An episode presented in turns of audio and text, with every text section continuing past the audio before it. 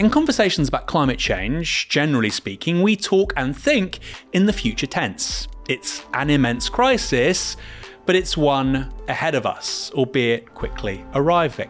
We'll see immense, almost incomprehensible changes over the 21st century, the 22nd century, and centuries thereafter, but we can still do so much about it because it's in the future.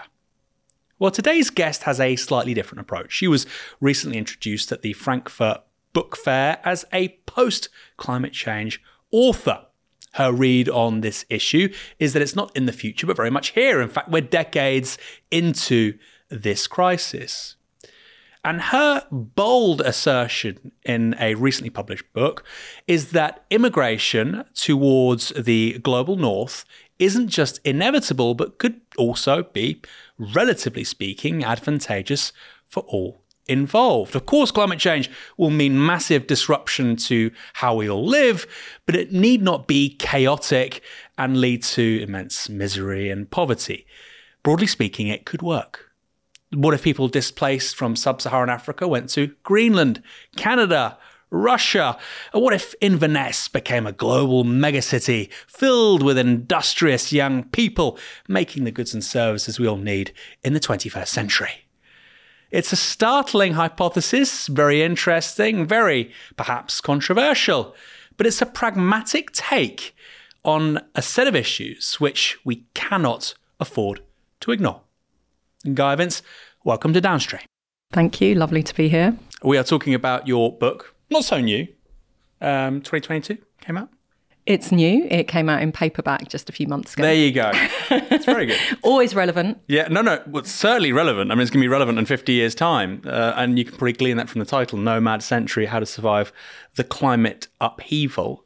Um, it has a pretty striking hypothesis in relation to one of the foundations of how we address climate change, which isn't overtly said in many places. We'll come to that. You can probably guess it's about migration. Uh, but before we do, I want to get down to sort of nuts and bolts of climate change because your background is science, and this is chock a block with facts, stats, anecdotes, hundreds. I was like, this just you know, you could have a Twitter thread which would just be so illuminating with all the stats. So let's start with sea levels because people love to talk about rising sea levels and climate change. We're looking at about a meter this century, perhaps, aren't we? Yeah, we don't know exactly um, how high it uh, could go. But the thing about sea levels is it varies in different places for different reasons.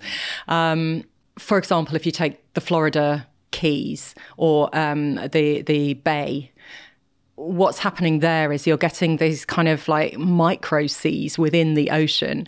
And so parts of those are rising relative to uh, the erosion on the land much higher than other parts. Um, you're also getting uh, rivers uh, depositing through the deltas, but then washing away other places. Um, in other places, for example, if you look at Scotland, it's still rising after the uh, the loss of the glaciers. That weight that really pushed down um, the land there. So Scotland is rebounding faster than sea level rise. Wow. Whereas other places, Bangladesh, for example, stands to lose around a third of its land mass. So it depends where you are um, around the world. It's not uniform um, and it varies, you know, geographically, it can vary uh, really remarkably within quite short distances. Um, but it also depends on things like how much ice loss we're getting from the Greenland ice sheet, from the West Antarctic ice sheet, which at the moment are looking. Uh, they are melting at a much faster rate than scientists have modeled for, which is pretty alarming. And there are uh, Earth system tipping points embedded within that. And what I mean by that is that you go you go from one stable energetic state to a completely different stable energetic state. So you can't um, you can't make a linear move from one to the other very easily. I, I, compare it to like the straw that broke the donkey's back. So you keep adding that, just that one straw, that one straw. And eventually, the straw that you add takes the donkey's back from one stable state, nice fixed back to another one broken back. And you can't withdraw your straw again and the donkey's back returns, right? You've gone to this other energetic state and you know, it's not impossible that you can return, but it will take a phenomenal amount of energy. It's not just withdrawing a little bit. So we want to avoid those tipping points generally. And that's, you know, that's behind a lot of the um, attempts to keep below certain uh, temperature rises. Uh, by the end of the century, and to decarbonize faster, and, and and all of that. It's all about keeping away from these tipping points, which are so dangerous to our civilization. And on the sea levels point, so the atmospheric CO2 that we have right now, which is to say the concentrations of carbon dioxide in the air that we all breathe, is the highest it's been for about several million years. That's correct, isn't it? It's certainly the highest in the history of the human species, so more absolutely, than 300,000 years. Absolutely, in the, in the human species. We've, we've never experienced um, anything like this. Um, and the thing with these greenhouse gases is they're invisible right? They're invisible to the wavelength of light that uh, visible light travels in, so we can't see it, but they're opaque to the wavelength of light that heat travels in. So, what happens is the sun's heat hits the Earth's surface, and most of it bounces back as heat in a different wavelength um, of light. It bounces back into outer space. But when we've got all those greenhouse gases, what they're doing is they're trapping that bounce back. They're trapping that energy. And it's this extra energy that's driving these um, really more violent storms, the obviously the heat waves that we see. Um, and that drives uh, things like drought because it dries the Earth's surface and hot air holds more moisture. So you can get these um, much more powerful down uh, deluges, these flash floods. Um, and the melt, the melt that we see, which is uh, really accelerating. But on the sea levels point, because I find this really interesting, most people say it's going to be one meter, it could be two meters, but that's obviously catastrophic. But to most people, think, okay, one or two meters as a civilization, like you say, we can we can deal with it. But the last time we had the kind of CO2 in the atmosphere that we're looking at now, sea levels were much higher than one meter, like significantly, significantly higher. C- can you explain that disparity? Should we be preparing over, say, several centuries for sea level rises of 50 meters, 100 meters, or is that just, am I being silly? Well, so uh, sea level rise, sea levels respond to the heat more slowly.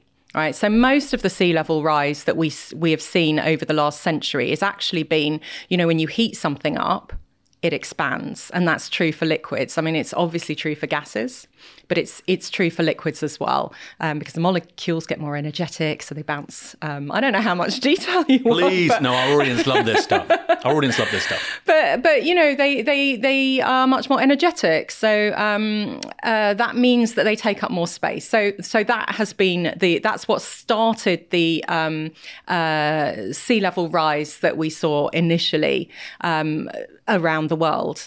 Um, and that that has now um, been added to with the sea level rise from melting glaciers. So we're not talking about floating ice because obviously as that melts, um, it it doesn't do much um, in terms of changing the sea level rise because it's um, you know it's it's it's not on land. But when you melt ice on land, so either mountain glaciers or um, glaciers on uh, Antarctica, Greenland, and some of these other really thick sheets, um, you're adding water. So of course over time that raises the sea level and that can have a hugely dramatic effect huge changes and we have seen that historically well, prehistorically, um, at points in human experience, when we left the last ice age, the the types of warming that we saw after the last ice age were phenomenal. Like they were visible over um, over a century, quite quite uh, dramatically. But now we live in this very different world. So um, you know, we have these large populations in fixed locations. We're not we're not um, small populations that easily move. We, we're in fixed populations where our infrastructure, our capital, our investments, our, our lives are based around these very vulnerable.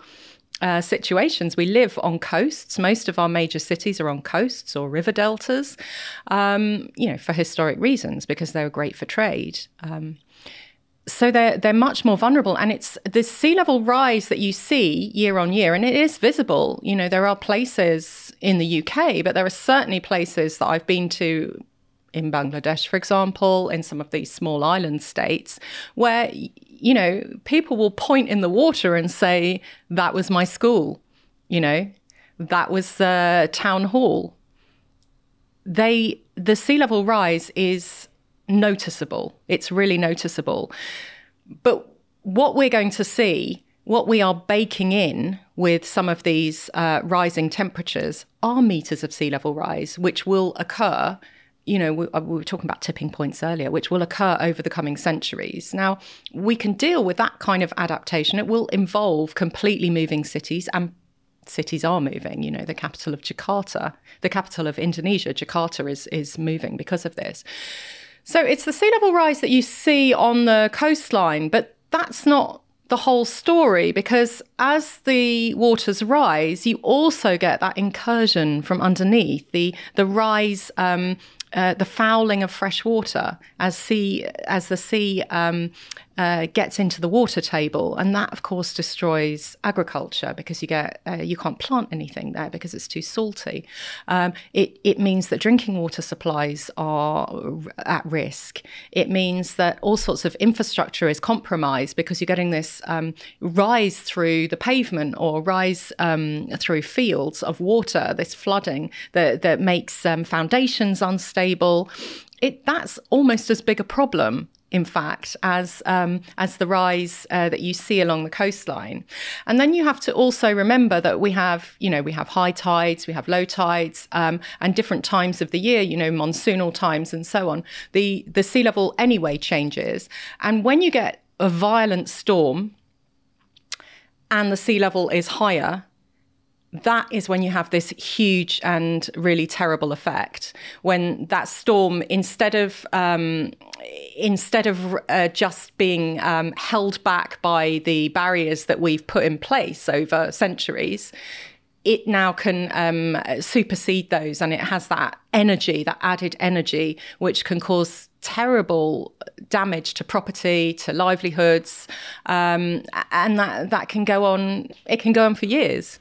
So at the 2015 uh, Paris COP, yeah, there was all this talk about obviously, you know, we can't get two degrees warming. Maybe we will. Maybe we. I mean, we obviously will.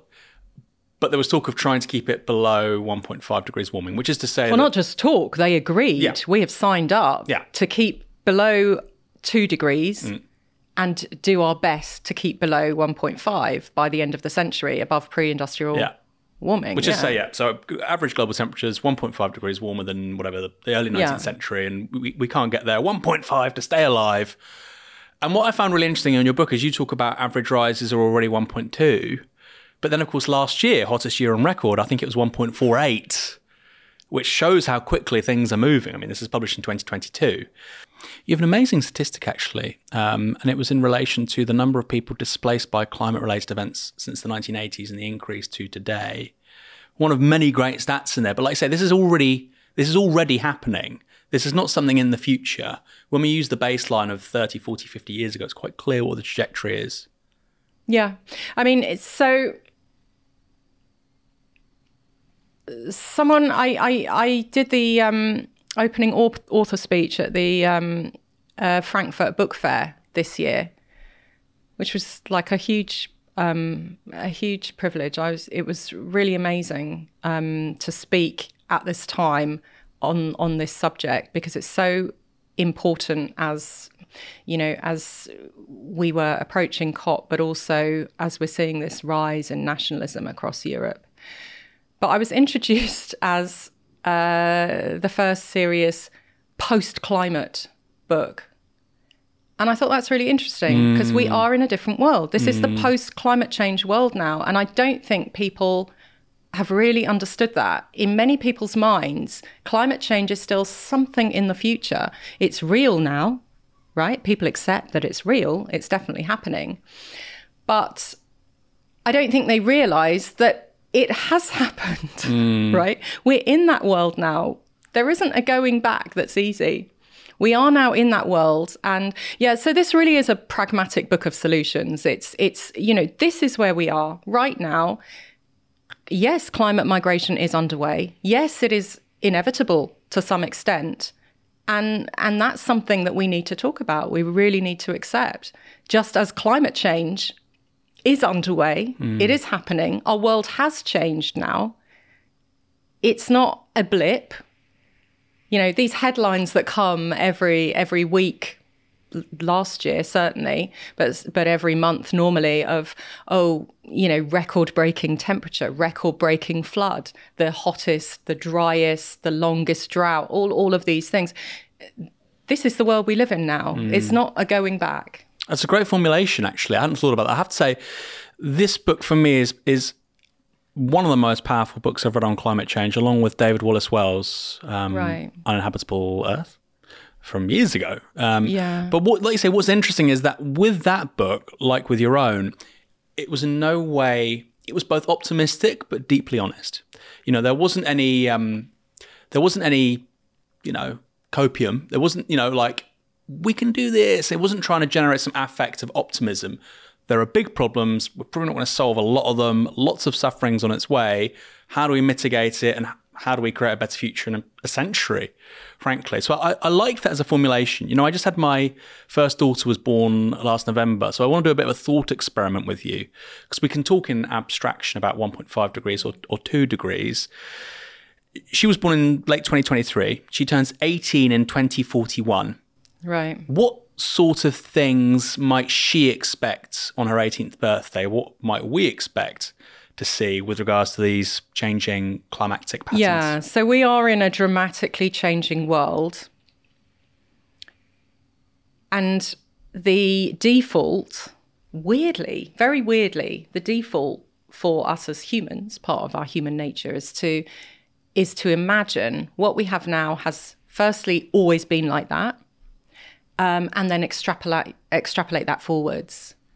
Um, and I will say that this dramatic shift is not without precedent. If you look back to 1923, you know, what a different world.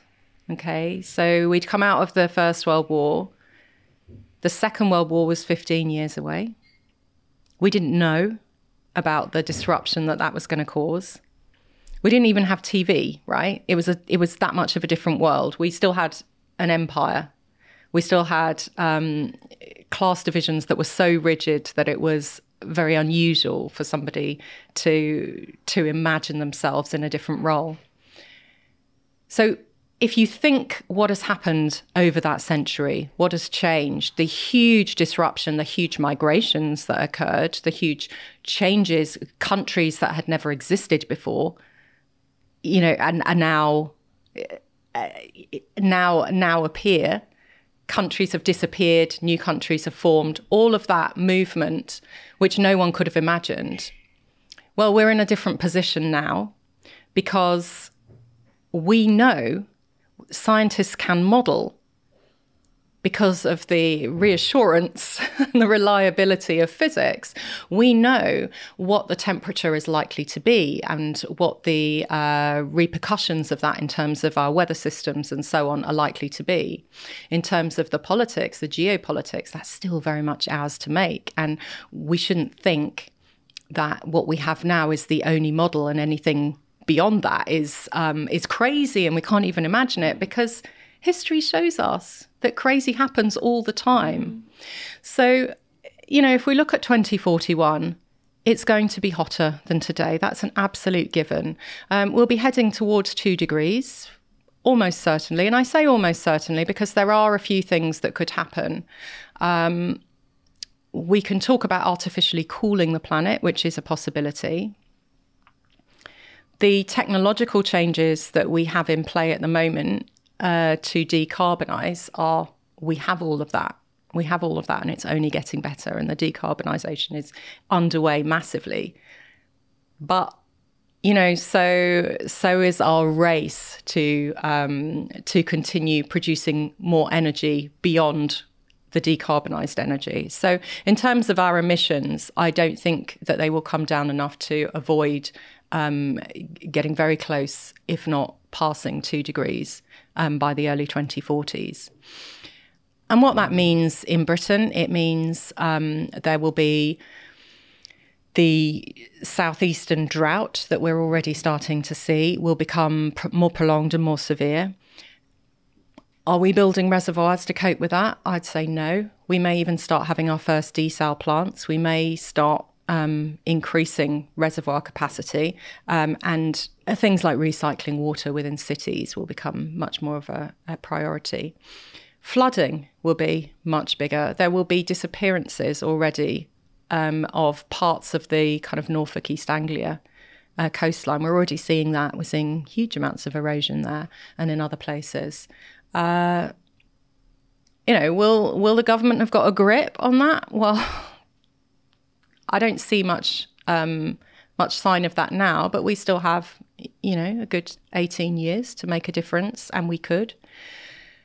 Air pollution will be much, much improved. When you're doing the school run with your daughter in, well, in five years, there'll still be air pollution, probably, but in 10 years, so the age of my oldest is 10, um, I think it will it will have gone. Most even large trucks, they will be increasingly electric. So, you know, good and bad. It's interesting on the electric vehicles because the, the technology's here. It already makes perfect sense within a market mechanism. You know, once you've actually bought the thing, it's much cheaper to run. Um, and electricity is price deflationary because the collapse in costs of wind and solar, blah, blah, blah, blah, blah. More people will have personal solar in their home if they're fortunate enough to be able to buy it have a drive, you can park your car there, charge it. All sounds great. I mean, I live in Portsmouth, which is a very densely populated city. Lots of people don't have drives. And it's been uh, very striking for me to see how little government is building the infrastructure. I, th- I, don't think a single charging point has been built in the last 12 months, not one. And that's in the context of the government. They've now obviously reneged on this, but this target of we won't sell petrol vehicles after 2030 so it's like on the one level you've got this rhetoric and you've got the technology and you've got the demand but it's almost like there's this paralysis to build infrastructure that we, we take for granted right we take pylons for granted we take roads for granted we take sewer systems for granted but it seems like government states particularly Britain, but across the West are incapable of doing that. Yeah, well, some some countries are doing a lot better than others. Norway, for example, is doing is doing really well on the electric vehicle um, infrastructure. But generally, yes. I mean, infrastructure building is it's an act of cooperation. It's an act of collaboration with future societies. It's a social enterprise. It's you know in entirely. It's an act of faith, and it's long term. So when you come together to build new power stations, new energy storage facilities, new transit, you know, even a new tube line, whatever it is, you're putting a lot of money and faith in your society being prosperous into the future because that's that's what it brings. That's what infrastructure brings. It's um, it's a gift to future generations from today's generation. Um, and what we've had in the last, certainly in the last government, has been this chaotic, you know, one one leader after another really just chasing their own popularity um, within their small cabal. We have not had that wider, even that wider chase of popularity among society. It's been so narrow and so focused that large infrastructure possible possibilities are uh, ruled out essentially. Do you think there's something that, that relates to our changed conception of time? So there's this great book, I'm sure you've read it, The, the Good Ancestor. Right, yeah. Um, by Roman. We interviewed him on Novara FM last year, maybe the year before. Okay. And, you know, he says the optimal way of conceiving of time is to look at your grandparents through to your grandchildren, which is a time frame of around 150 to 200 years. And that is how we should think of time and political action, how to change things, how to do things. Not a news cycle, but equally not a thousand years because, you know, that's not very um, tangible. And I found that really fascinating. And when I think about this country in particular, but also the United States, much much of Europe, much of Europe, not all of Europe, but much of Europe, it does feel like we now relate to time in a uniquely strange way. And I wonder where that's come from. You know, Patrick Deneen, who I don't agree with on many things, he's a conservative Catholic philosopher, basically talks about our relationship to time under liberalism and, and how it's completely warped our idea of time. I'm a socialist, but actually I have a really strong and profound respect for conservative ideas of time, which is to say that not only are you in communion with people horizontally, the people around you, obviously I'd say that I'm a socialist, but also with people in the past and the future. And it, it does feel that sense of community. And the strangest thing is, the people that most oppose that idea of solidarity and a shared experience over time, over history, are conservatives, are the centre right. It's a very, very weird moment. You know, they should be the ones championing long term thinking. Yeah. I'm not sure how that I yeah, I'm not sure how that falls generally in terms of party politics actually. I think I think we are in a very unique time and I think there are there are different reasons for that. Partly it's it's things like social media which which demand this kind of second to second reaction. So instead of getting your news in the morning in your no- morning paper or on the wireless, you have to be reactionary every few seconds. And if you're doing that, it is impossible to think more long term. But also, you then get this feedback mechanism where you're chasing these shorter and shorter timelines of popularity. Mm. And so you just don't have that mental space to think long term. And, and many of the crises that we are facing at the moment, for example, the climate crisis, biodiversity crisis, they are long term problems. They will take time to solve but their solutions require long term change. I mean, this is a, an enormous upheaval this century. And it, it, it, involves kind of these existential planetary scale um, threats, disasters, things that are quite often abstract and intangible to, to your daily life. And it requires making decisions a lot based on trust and the kind of politics we've had certainly in the last 10 years has eroded that trust. The kind of uh, the social media again, this this polarization, these um, these silos that people find themselves in, where they find they're defending kind of um, they're not able to take that perspective, that holistic perspective that um, involves deep time, but also involves um, a larger a community, a, a, planetary community, rather than just your little kind of like-minded buddies. Mm. You know, it requires a different framework, a, a, structural framework, which in in a lot of ways we've we've lost, and it it's kind of a luxury to have that in many ways as well.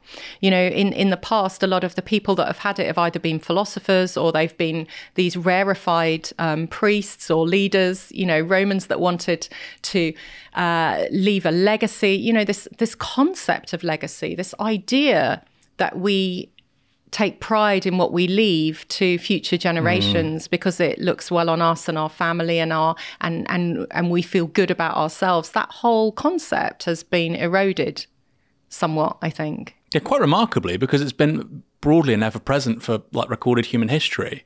Um, this is interesting because you're saying that we don't have the the sort of the, the framework, the mental conceptions to to address these problems because we don't think in the right terms. Is it possible then to think in the right terms, given the way that media ownership works, social media works? You know, it really struck me actually, particularly during the Corbyn leadership, now, now he wasn't in the government, but it's the same phenomenon. Also with Trump, the media looked at every single day as almost like an episode of a Netflix series. You know, this is the, this is the Corbyn being accosted at home episode where his mother-in-law speaks Spanish and we say he's crazy. This is the Ben Bradley episode where he libels Corbyn and Corbyn, you know, and, and, and it was quite obvious to me that even the people working on Corbyn's team, they were viewing the media cycle through that prism because they had to. Oh, we won this episode, we lost that episode. The same with Trump. And it just seems so deeply injurious to addressing the kind of stuff you're talking about, where it's not even necessarily party political. And so, given how media ownership works, billionaires increasingly control the media, from Rupert Murdoch to, to Jeff Bezos with the Washington Post um, to Elon Musk owning Twitter. Given that, what, how can you be hopeful about us changing course, changing direction, having the kinds of mental conceptions we need, which we'll talk about in a minute in the book, given that the very vehicles for that conversation are so opposed to what you'd want ideally? Yeah, I mean, we are in this. We are in this. Uh, you know, pretty horrific space in in so many ways, and you know, again, you can feel mired. You can feel that all of this is impossible. That we are, you know, we're battling these these uh, you know very short news spans. I mean, if you if you look at the news, it is it can be very parochial. It can be very soundbitey, um, and many people don't even look at the news. They're they're receiving it from you know some TikToker, or it's very very reactionary and very short term. And Could that, be me on TikTok. I quite like TikTok. Anyway, go on. I think it's better than most of the stuff on TV. But it is reactionary, right? Mm. No, no, I because you totally will pick on. There isn't a sort of an a, a pool of people bringing oversight and judgment editorially to what is shown. It's an individual, and the danger with that. That's absolutely fine if you are, as a viewer, watching a variety of this and receiving a broad kind of overview. That would be actually ideal, maybe better than the other model. But instead, people tend to stick to these very, very narrow viewpoints and they don't actually see. They've got so many blinkers on, they don't see the bigger picture. So it, it can feel it can feel impossible. But then again, I would say take the different perspective. Have a look, right? We've come from 2023. We're going somewhere else. We've come from, sorry, 1923, the huge changes that were made over that century. I mean, you know, we were just talking about cars. Most of the United States roads were laid down in the 1950s, right? Mm. That's like, that's within my, my parents were alive in the mm. 1950s. That's within like their lifetime, let alone my grandparents Well, I- you know so so we can make those changes we can we the changes that will come can be unimaginable. Mm. We can't see them yet. We don't know what they are. But what we have to do is put is put in place the mechanisms for those things to be possible. Mm. But I think something so strange has happened again in Britain that now you see people they'll campaign against pylons going up near them, and you think if you had your way a hundred years ago, none of this would have happened. You know, we wouldn't have, like I say, sewage systems, water, but nothing, nothing would exist. And it does feel that we've come to sort some sort of maybe there'll be a catharsis and people realize it's completely idiotic, an idiotic way to run society. But the, the idea of building anything is just a, a faux pas. And actually, also, by the way, this is on the green left as well. One of the words I hate the most that comes from Greens is extractivism.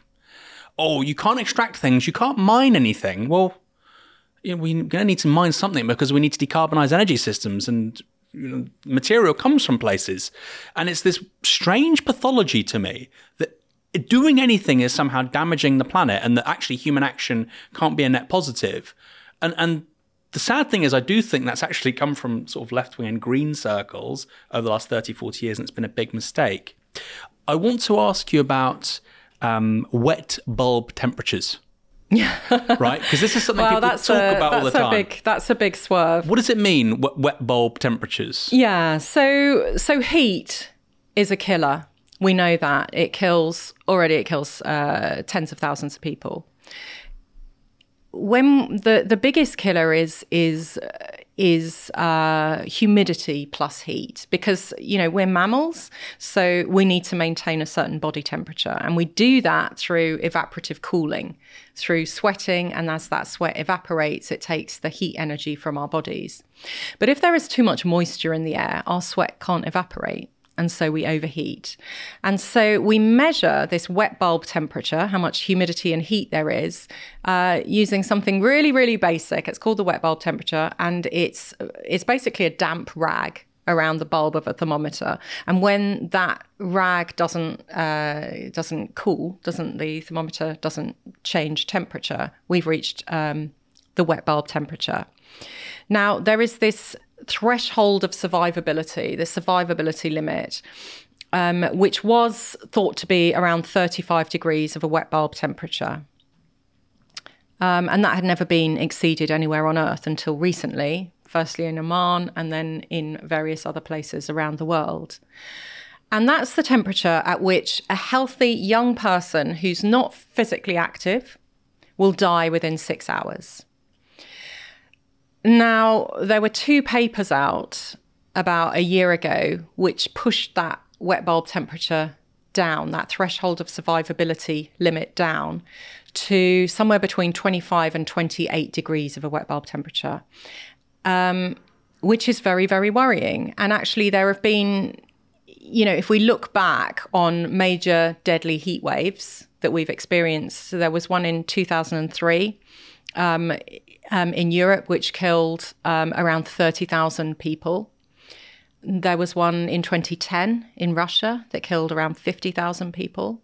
And in neither of those two heat waves did the wet bulb temperature exceed that um, 28 degrees. So it's very likely that that is the survivability limit. And that's extremely worrying because we exceed that quite frequently in many places. And it's one of the reasons, for example, that.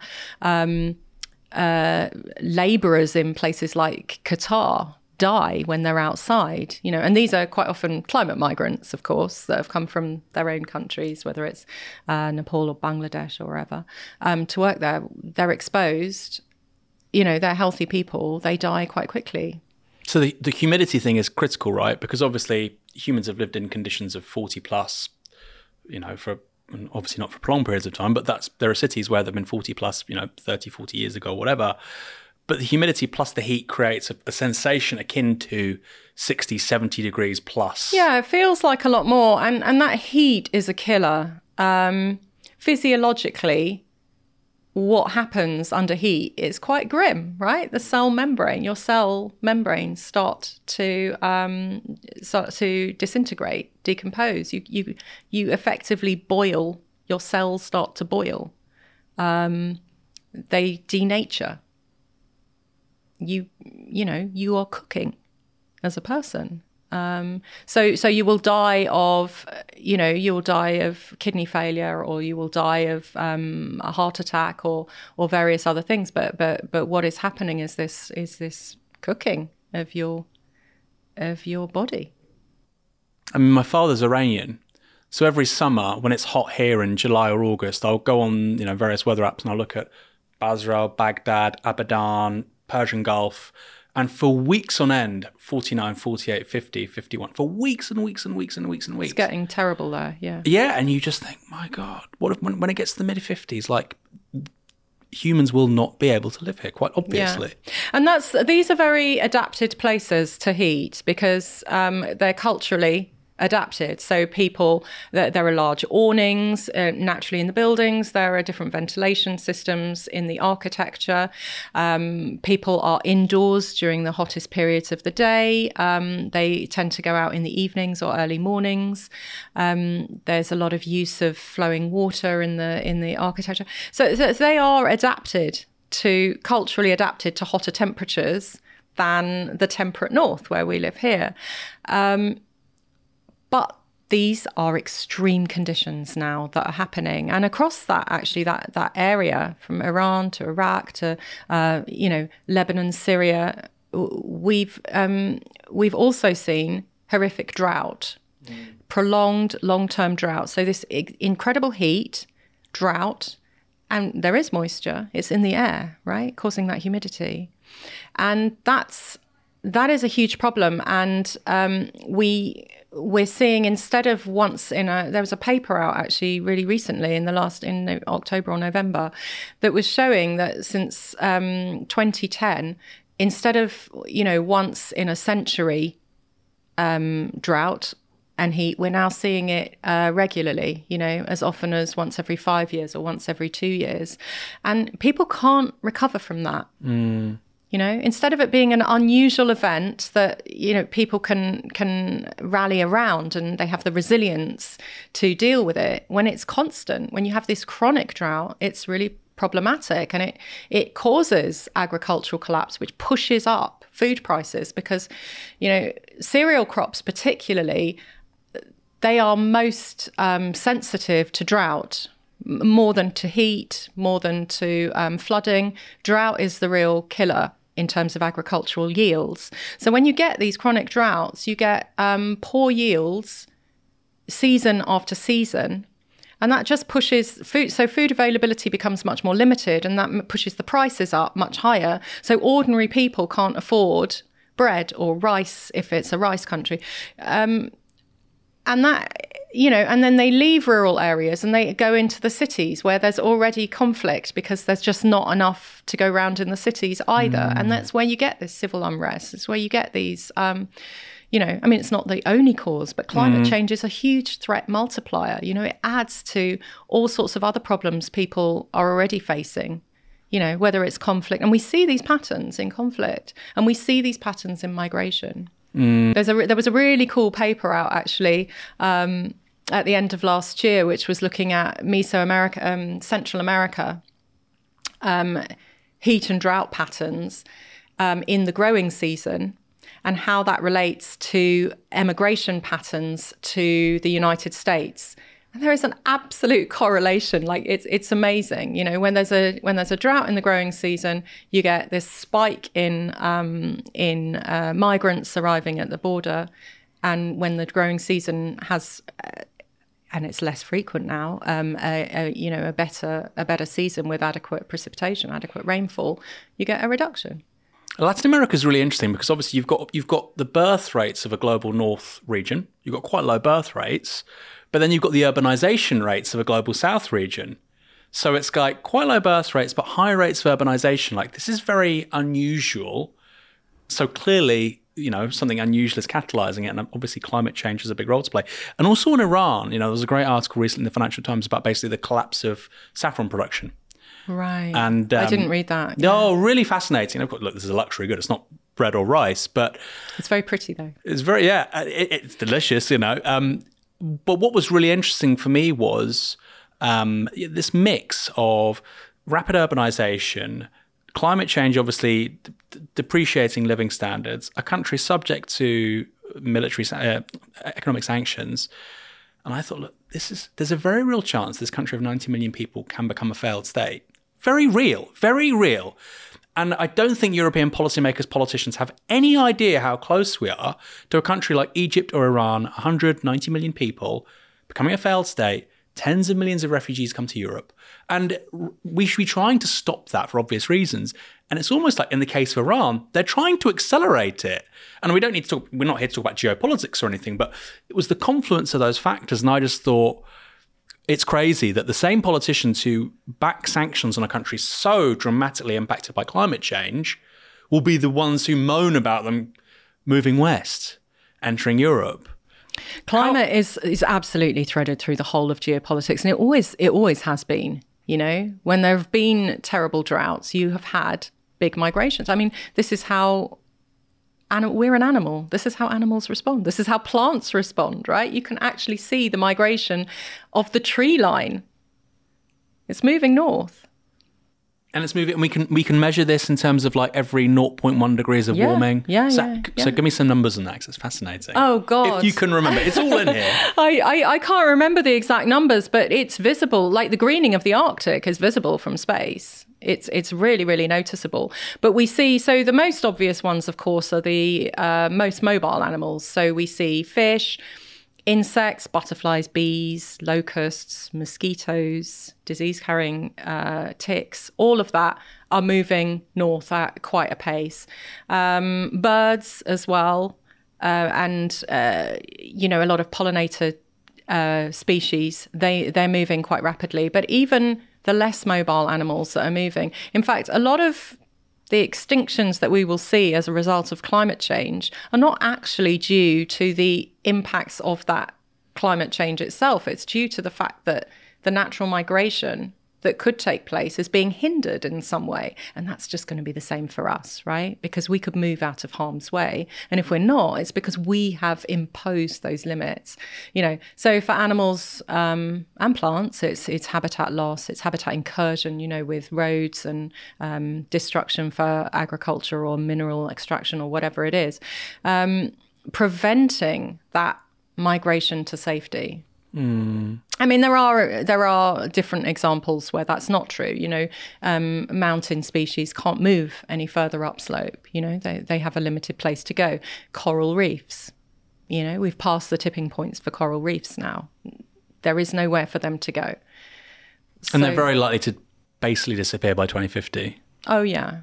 I mean, many reefs. The the year that we've had with the most phenomenal um, sea surface temperatures recorded, you know, like not just record breaking, but the gap, you know, between anything that has come before and now is is absolutely huge.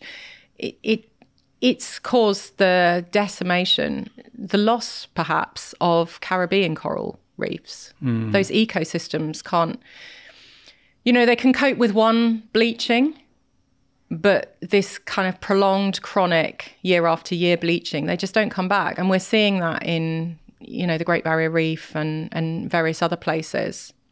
What's your read on this politically? Uh, because you're obviously very good on the science and the, and, and the, the technical details and the facts and the figures. I, maybe peerless. It's very good in that respect.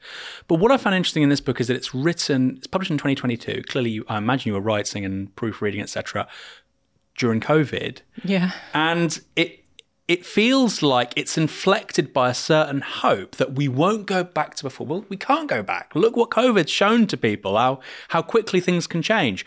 In 2020, we have three billion animals die in Australia. Um, we have COVID. We have these extreme weather events last year. Are you surprised at how actually we have gone back? Have you have you been surprised by that since the book's been published, for instance, over the last several years? Actually, people can go back to a default which is really dysfunctional and really bad really quickly. Yeah, I mean the default is the easiest because because it's known, so it's the easiest place for any of us to be. Change is hard. Change is confronting. So I'm slightly surprised by that. I think what I if I'm surprised by anything, I'm surprised by our short memories. You know, COVID was a huge trauma. Even if you were not like massively affected, you know, you don't have long COVID or you didn't have um, personal friends and relations who died or, or any of the other horrific challenges. It was a huge kind of eh, generational trauma that we all went through. You know, there were times when we thought, certainly I thought, you know, would my parents survive? You know, what if this, you know, before we had vaccines, what if we don't get a vaccine? You know, what if this kills my kids? Or, you know, how, how will we be able to get through this? Um, and we seem to have, as a society, uh, rejected some of the most important lessons that we were taught during COVID, which were that the highest paid jobs are not the jobs of most value, right? Nobody was chasing around where can I get a hedge fund manager? We wanted delivery drivers, we wanted nurses, we wanted care workers, right? Some of the least well paid, most appalling, you know, hardworking jobs. They were the most important jobs. And we appreciated that in whatever way.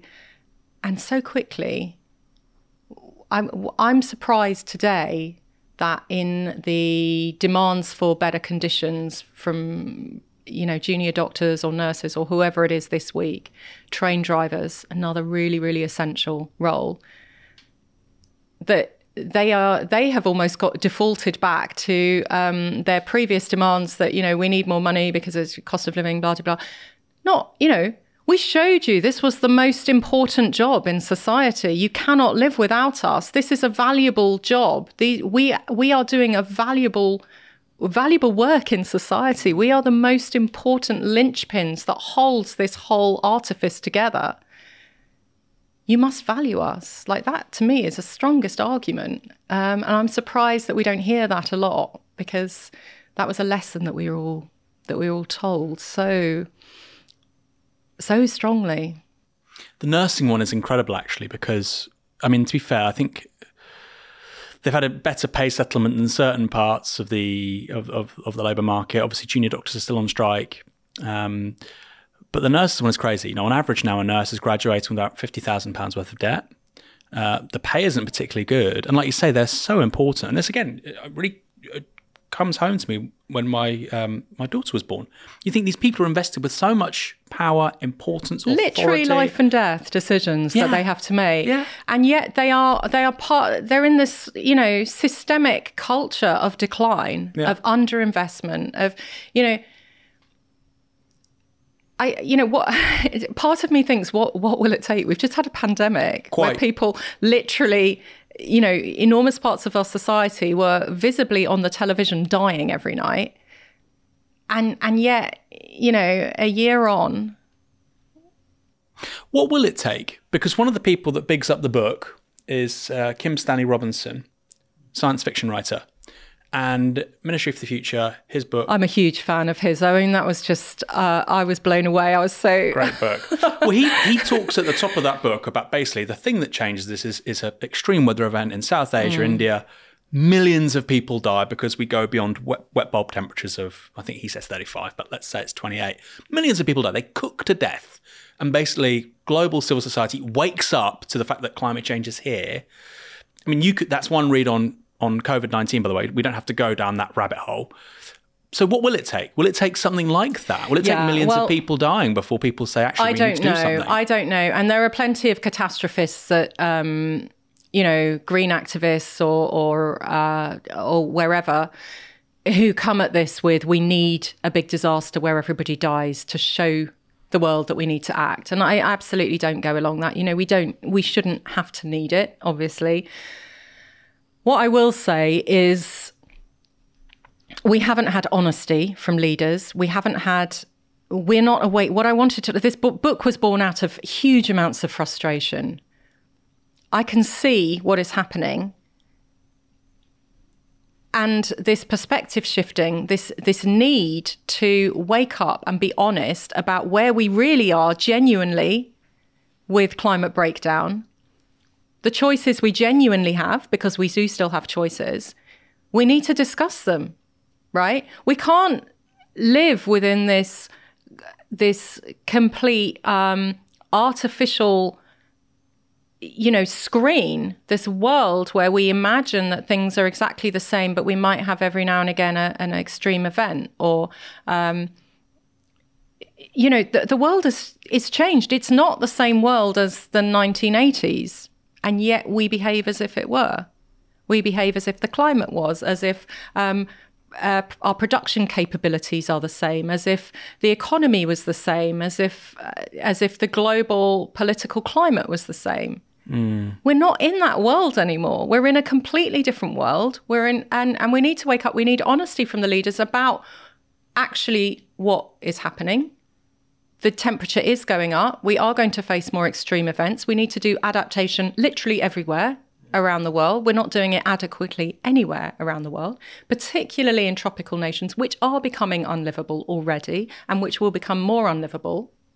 Migration, immigration is a fact. It's not, you know, it's not a kind of um, something that you can you can say uh, you can you can turn around and say we, we, we won't have it or um, we're going to put a stop to it or come up with some ad- absolutely ludicrous idea like this whole Rwanda thing or the barge or whatever the latest nonsense is. Immigration is part of what it means to be human, but at the moment it is actually going to increase, and that is something that is a fact. We can't change that even if we wanted to. So, what are we going to do about it? How do we factor that in to our plans for the next century, for our infrastructure, for um, our housing provision, for our uh, medical health access, our school provision, our road capacity? You know, where we're going to put our industries, how we're going to develop over the next coming decades. It is a fact. We also have this massive demographic decline. You know, people are not having enough babies to support an aging population. You know, in Japan, adult nappies outsell infant ones. You know, Incredible. Way, I hadn't heard about that until I read the book. Buy the book because there's hundreds of little things like that. I didn't know that. Crazy. But I mean, in, in order to maintain today's, you know, a, a, a status quo in population, uh, the average woman needs to have 2.1 infants, 2.1 babies, right? The point one is because of, you know, maternal or infant death during that time. So places like South Korea are having something like 1.7 or 1.6. Not even, right? You mean 0.7? Yeah, yeah, sorry. Yeah. Yeah. I mean it's it's absolutely good, you know. minuscule. Yeah. It's it's a real but our economy is predicated on this uh, contract, this social contract that the young working population looks after the aged, the infirm, the um, the disabled population. That's exact. That is how our society works, right? But um, and and they don't live that long, and then they die, right? But what's happened is they are living much longer cancer isn't killing you you stay alive with um, uh, you know with with a chronic condition i mean we also have this obesity epidemic which means and and various health problems attached to that which mean people are living longer but incapacitated earlier so they're not able to work as long. And we're having fewer and fewer babies to support this social contract. And we want this standard of living right? It doesn't add up. It will not add up. And the only countries you know that are managing to make that population dynamic work are doing it through immigration i mean there there are various nationalistic uh, uh, countries you know from hungary to um, turkey or whatever that are trying to increase the population by uh, encouraging you know, Meloni's, I think, also doing it in Italy now. Even though she has no children, ironically. Yeah, I think she's. I think she's. I might. Oh, no, be she has, on no, that. she has one. Sorry. Geert Wilders has no children. She has, I think Okay. she, she has one. And there's this this phenomenon of like far right leaders who don't have children, basically, and say, you must have children. It's like, well, you know, Okay, you yeah. first. So, so there are. So you know, you get a bonus if you have three kids, Yeah. or second kid, you get a bonus. Sorry, she's not married. She does have one So child. that. Oh, how disgraceful. No, I know. Well, these are the, no, but these are the people that she rallies against. Yeah, it's I know. bizarre. I'm also not married, I should say, but but the um but the you know th- this has never ever ever worked ever anywhere. is that true? You cannot. Yeah, it's true. Nobody has reversed a population decline through policy. I, well, if you look at Hungary, its birth rate right now is it's stagnated. So it's about 1.5, 1.6. It's- It's basically been the same for about 20 years, which is below replacement rate. But like, Yeah. I think Britain, um, Britain is now 1.5, 1.6. HSBC had a report out recently saying that by the end of the 2030s, we'll be at one. No, but but they, So but we are that, so maintaining. e- but that's through immigration. We are we are keeping our population through immigration, not through fertility. They're saying the total fertility rate of this country would fall to one by the Oh, end right. of the Yeah. 2030s. Yeah, yeah. And so, in that context, well, 1.5 is quite good if we could just stabilize at 1.5. So, I, I do think there is an argument no, to say. one point five is not good if you want to re- if you want to keep no, no, any alongside production. immigration, no, of course. Yeah. But in the context of your total fertility rate going to one, 1.5, because obviously the, the policy target for people that talk in these terms is 2.1, and I think that's that is probably unrealistic. But I think it, it, there clearly should be a political impetus to say, well, we know we know this from polling. Actually, most people would like larger families. The when people are polled on this, they would like two children you know, cliche, but there we are. Um, the number of Americans who said that one was the ideal number of children, I say this as an only child, was 3%. Most Americans don't, you know, would ideally have more children than that. When people were polled on this, they would like more children. They can't have them for quite obvious reasons, economics, career, etc. And I'm not saying people should be compelled to have children. I'm not saying that in the slightest. Um, what I'm saying is that it doesn't seem it doesn't seem strange that politicians should say to parents, okay, there is a massive social upside for you to have more children because of the things you're saying, because of aging population, etc. How can we help you? Better maternity care and leave, uh, better housing policies. Absolutely, I think anybody who wants children, you know, um, should should uh, should have as much uh, social assistance as possible to have them. That they are they are providing a very important job for society. Parents do a really important job for society, but the uh, the fact of the matter is that firstly, urbanisation and uh, women's education and health leads people to have fewer children for for a variety of reasons. So um, that population decline in terms of fertility seems fairly set. I mean, in terms of in terms of the hardships that parents are under, that you know that's that's appalling, and it shouldn't it shouldn't occur. You know, the number of parents you know, visiting food banks, the um, the poor provision the, in uh, early years and childcare and all of that. That's a, it's a complete disgrace. We're not investing at all in um, in our uh, in the in the next generation and we're not making it easy for people who do want children. It's it's a it's a massive sacrifice. I mean, I know that as a mother, like it's you sacrifice a lot in order. You know, I mean, you make choices in life, of course, but you shouldn't have to sacrifice hugely in terms of um, finance and career in order to have children. I mean, I find this all quite fascinating because you're right to say, I think this is, we probably agree on this, it's going to be impossible to have a policy prescription to get birth rates 2.1. I agree with you there.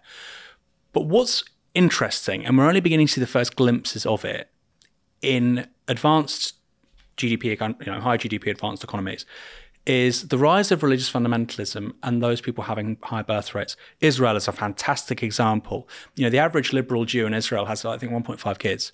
The average Haredim has seven or eight kids. And that's already changing the political complexion of Israel. I mean, you can see that with the far right governments they elect. In 1945, 1948 rather, the founding of the State of Israel, 1% of Israelis was Haredim. I think by 2050 it's going to be one in three. Now, you might think, just Israel in the United States. It's the same with Mormons or evangelicals, much higher birth rates. And there is this theory out there the religious shall inherit the earth. That because amongst secular liberal minded people, birth rates are much lower, one or two kids, and amongst religious fundamentalists, they're much higher, that actually over four, five, six generations, we see a massive revival of religion. Um, and I think that's I increasingly think that's quite likely, actually. I think maybe in like the 20, we're talking about long time, you know, the long now. I can foresee a world in the 23rd century where they look back at sort of secular liberal 20th, 21st centuries and think like, wow, what the hell were they thinking? You know, I think that's really plausible. When we think of all the, the futurisms that are available to us, I think a reactionary, regressive, highly religious futurism is actually is is on the is on the you know, amongst the um, I mean I can't various I, selections. You know, obviously I'm not Mystic Meg. I can't look into the future, but um, I would say that religious fundamentalism is um, certainly it, it, declines generally when you get uh, more multicultural, more um, more immigration, and more multicultural uh, inclusivity in that immigration. So second generation, it's not always, mm. but generally that's what happens. So. Um, yes, you know, if you look in small villages in Afghanistan, if you look in these um, little uh, communities like the, the Mormons are, are, are exceptional, but but there are fundamental religious communities within America. America's a very very weird place. I mean, it was it was founded by religious fundamentalists essentially True. that Europe couldn't bear anymore and sent but what's fasc- so it does have these really weird sects that persist um, there. But if you look at um, and and and they of course they exist in other places as well in uh, the Middle East, in um, parts of Asia, but and, and in Europe. But generally, if you look at the um, if you look at cities, urban cities around the world, you have a reduction in um, fundamentalism and a reduction generally in religiosity mm. altogether. That may not always continue to be true, um, but you get more tolerance of other types of religion, other types of lifestyle, other, um, you know, everything from fashion to sexuality to um, to you know gender equality. All of that um, tends to that that sort of tolerance tends to increase, and with that, extremism declines. See, I, I think you're probably right, but we could have had the same conversation in the first century AD about Christianity. And I, I'm fascinated by the demographics around Christ, the growth of Christianity. And the frank reality is, Christians for about two and a half centuries had much higher birth rates than pagan Romans. Um, and because of their perceived success, higher birth rates, they seem to fare much better during these two major plagues which afflict the Roman Empire. Um, this is where the meme, the cultural meme of being able to heal the sick, was actually a, a major perception amongst pagan Romans uh, when they were looking at Christians. So I think, look, a tiny sect managed to do that in in the context of climate change, major pandemics, geopolitical breakdown. This happened 2,000 years ago. Like, maybe it can happen again. I don't think it's likely, but maybe it can happen again. So who knows? Well, there is, you know, one of the narratives of the far right is this replacement theory right? That um, that uh, Muslims are going to come from brown Muslims are going to come from poor countries into your nice white country and replace them because they have loads and loads of babies. You know, over the century, we are going to see darker, you know, a darker population um, of. Uh, northern populations. I don't think that we will see a massive rise in the birth rate. I don't think that we will see, you know, um, the types of there. For, for a start, the population is anyway declining. There's very few countries now that have uh, where it's normal for for mothers to have, you know, six to 15 kids or whatever. It's very, very, very, very few. I think about half like the planet now. is below 2.1 now, right? Yeah. So. so, so what we're talking about is a general population decline, and um, population generally across the globe is predicted. It depends on which model you look at, but you know, it could peak as early as the 2050s, and then it could decline by the end of the century to below what we're at at the moment, which is 8 billion. So population um, global population, which is a huge worry of certain sector of society, is actually something that I don't worry about. I, I worry much more about this demographic issue of, um, you know, not getting that right because we will be desperate for immigrants. We already are desperate for mm. immigrants, right? We don't have people to um, harvest our crops, to look after our elderly, to, you know, half the bars are closing because they can't get staff, right? And that, that wasn't just a pandemic thing. That is an ongoing immigration issue.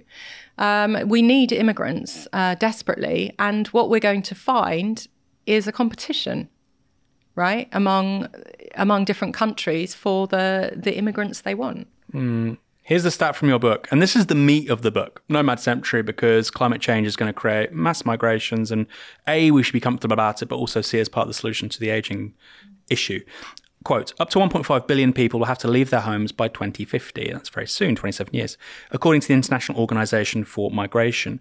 And a recent analysis by a different team of scientists pushes the figure up to 3 billion by 2070. So 1.5 billion by 2050, potentially, up to 3 billion by 2070. I mean, I should we should probably still be alive by 2070, maybe, but certainly 2050. Those 1.5 billion people, where can they go? Or where should right, they go? So, so let me talk about those stats first Please. of all, because obviously we don't know.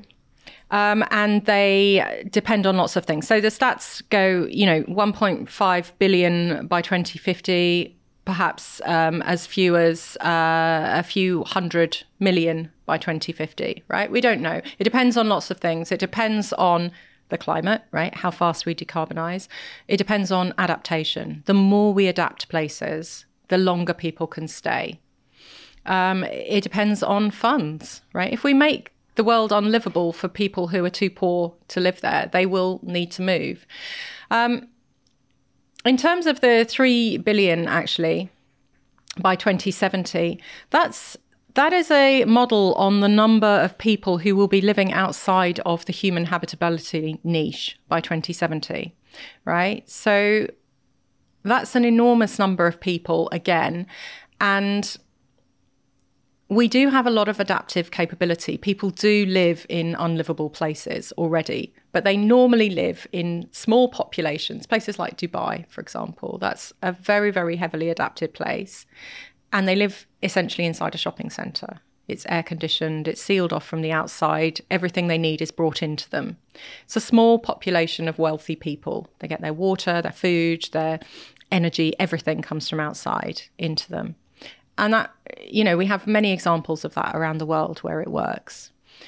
But these large populations, you know, 50, 50 million people in a city like Mumbai, um, living in slums, you know, living in these tiny little concrete boxes with their corrugated iron roofs, they they can't live like that. You know, they're already struggling now They certainly won't be able to live like that in 2040 or 2050. No, they'll have to move. And and that, that population of Mumbai is still growing, right? Because of climate migrants from other rural areas where they're suffering flooding or drought or, or um, excessive heat and they can't survive there. So those populations are going to need to move. They, you know, the question is, will we let them? Will we help them? Um, the safer places to live are in the north. If you look at um, I've got a graph in my book, actually, a map, um, which I which I asked scientists at the UK Met Office in Exeter to to um, help produce, which looks at multiple impacts of climate change by the end of the century. Um, I, I, did one for four degrees, and, and the, we've got one for two degrees as well. And it quite clearly shows this massive zone of unlivability across the tropics and it extends, you know, up to the Great Lakes in America, all the way down to Patagonia, across, you know, uh, Asia, you know, up into Europe, you know, southern Europe already, mm. South. Spain, Portugal, Greece, you know, they've already lost that Mediterranean climate. They're either on fire or they've got horrific drought or heat. Um, you know, down all the way through the continent of Africa, across um, across Asia, most of Australia, you know, these are very, very heavily populated nations.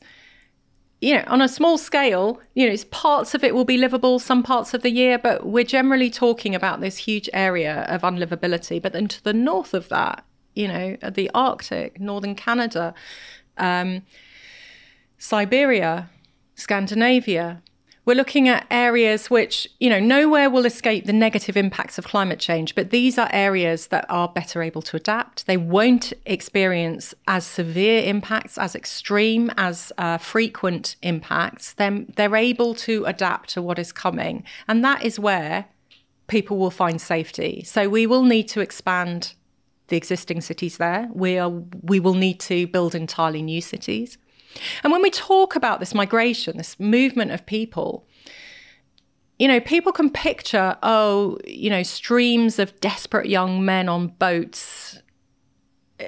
And there is this connotation built up by this incredibly toxic narrative driven by populist leaders um, of a threat, of this uh, scary situation.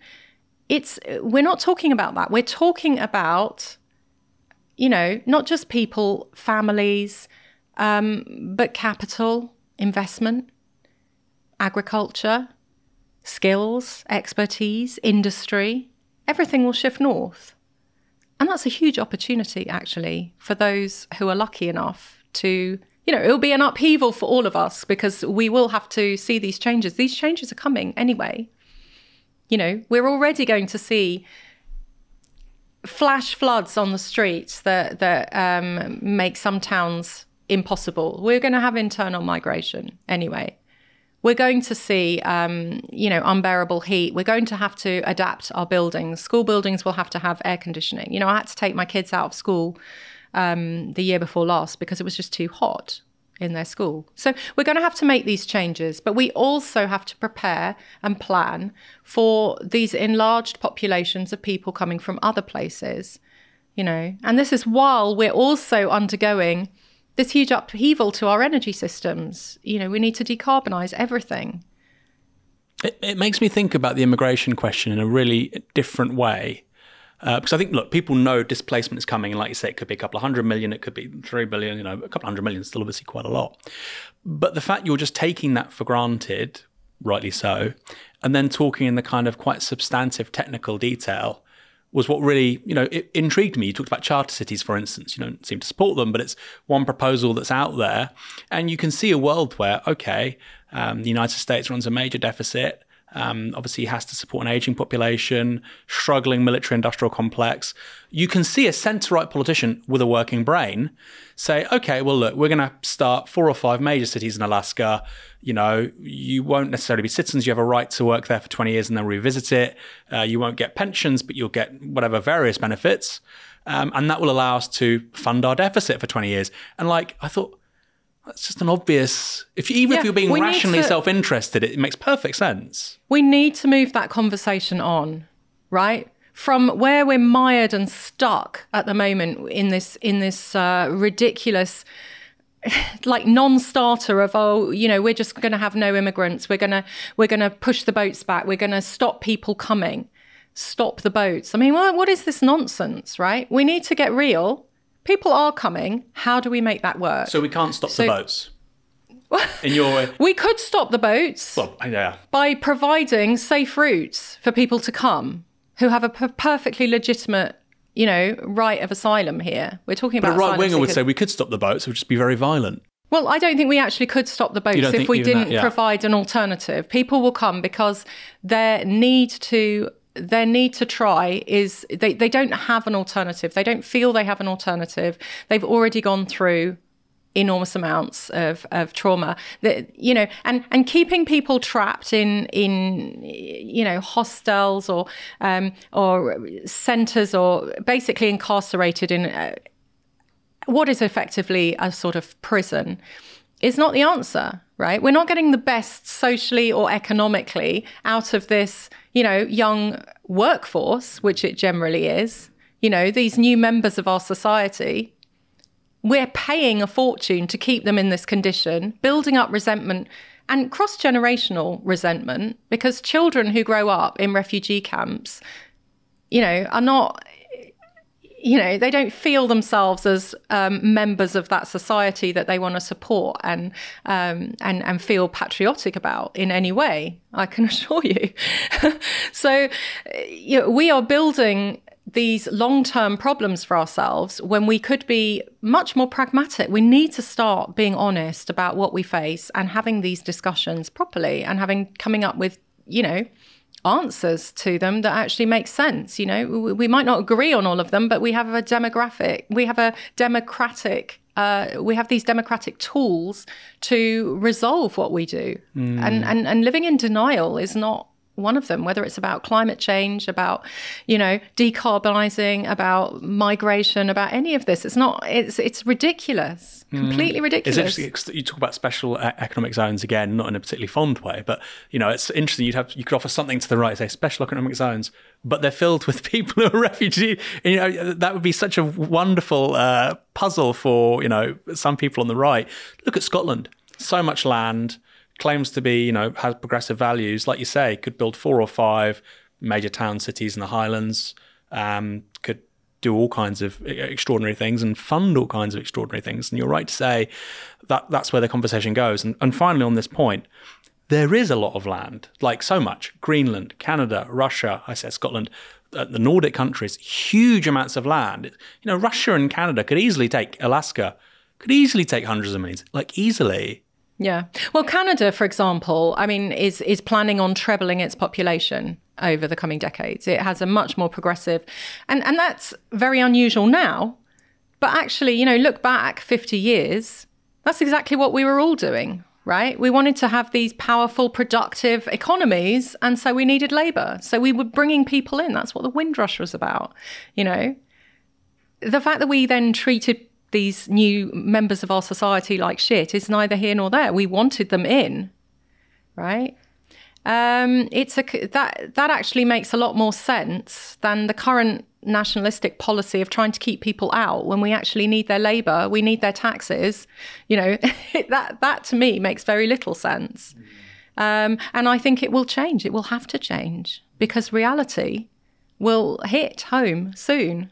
You know, that we actually need people. And then, you know, we could be coming up with strategies right now, long term planning to make it work because there are no simple solutions. And large numbers of people coming have the potential to, you know, um, increase the emergence of the far right as it is doing across across Europe. And that's really, really frightening. You know, when we talk about um, the security threat that migrants pose, it's not the migrants that are the security threat, right? They they that is a labor issue and to some extent a humanitarian issue. The security threat is internal. It comes from the rise of white nationalists in the US, the far right. You know, this these terrorist cells, that's the problem. And that needs addressing through smart policy because at the moment we have this very toxic anti migrant narrative from our leaders, which is not being challenged with an effective, progressive, pragmatic, sensible narrative. And on top of that, we do not have the policies in place to make this feel like a fair transition. We have lots of left behind communities from post industrialization who are living in in poverty. They have no hope, they have no opportunity, and they see brown people coming into the cities, not even where they live generally, but into cities. Um, and they think, oh, they're getting nice homes, they're getting new jobs, they're they're doing better than me. And there is, you know, the policies are not in place to address these things. Final question, because you said about the anti-migrant rhetoric. I mean, that is undeniable. There's a massive rise of anti-migrant rhetoric across across the West. But it's let me put on some like a, a hat. You know, I'm, I'm now going to put on my Nigel Farage hat. He would say, well, look, actually, um, Britain's 80% white. We do have large numbers of people from ethnic minority backgrounds. I don't know your heritage. You know, I'm half Iranian. And he would he would say, well, actually, if you said to Iran 20% of your population should be white European, or if you went to China and you said 20% of your population should be from sub Saharan Africa, they would say, no, actually, you might not like us. You might think we're demonizing immigrants, but actually, we're the most open, diverse continent in the world. I mean, that's a fair point, isn't it, to an extent that you look at, and they also are afflicted by this issue with regards to demographic aging China, South Korea, Japan. They refuse and this will be a problem going forward, of course, for them. They refuse to take people who who who don't look like them. So is it, well, are you being a little bit unfair on the European right no, to an that's extent? Changing. Because it's, it's, much wider. That's changing. Okay, go on. That's changing. So yes, there are a number of very xenophobic countries. Um, perhaps you know Japan is one of the most xenophobic countries. It's, it's been easier uh, to to gain citizenship um, as a robot than as a foreigner in Japan, which is, you know, kind of remarkable. And they went a long way down the robot route because they have got this huge problem with not having enough babies. So, you know, they've got robot carers. They, they pioneered this whole kind of robot um, artificial workforce. But even they have had to admit defeat and they've started loosening their immigration requirements for exactly this reason. Russia is exactly the same, massively xenophobic, but one of the fastest depopulating nations on the planet. You know, it's they they are going to have to address it one way or another, and Russia already is um, has. You know, this is even before it started sending all its young people off to get killed in the war. Um, it it was already loosening its requirements. So not just from the former Soviet bloc, but from elsewhere, trying to bring people in. Um, especially in the east, you know, to to fill these these former Soviet cities that are completely depopulated. They've just got a few old people living there. It's a big problem. Um, so everyone's going to have to address this um, in various ways. And you know, we are lucky in that Britain with its very troubled past of doing this because of empire, because of its colonial um, history, is already it has already got very multicultural cities, and that's to its advantage. You know, we currently have a prime minister who's brown. We have a foreign secretary. I, it's hard to keep up with the big changes that constantly have. A, a foreign secretary who's brown. That's we Cameron have, now. It's changed. You're right, but it was they were brown. Yeah, Cameron's the foreign secretary, right? Oh, who's James Cleverly then? James Cleverly is now Home Secretary. Home Secretary, right? We have the Home Secretaries. So, so yeah, I can't keep up. But the um, and the and the you know then then you know we've had a preceding ones as well of all of all different colours, and and that's not even particularly remarkable, right? It's not even particularly remarkable. And that's great because what it means is that your identity as a Brit is not fundamentally, first and foremost, based on how much melanin you have in your skin, like it is in some states in America, for example, or um, some towns in the Netherlands, right? It's it's not based on that. And this is a journey we are all going to have to make as planetary citizens because people are moving. Gaia, great place to end on. Thanks so much for joining us. Thank you so much.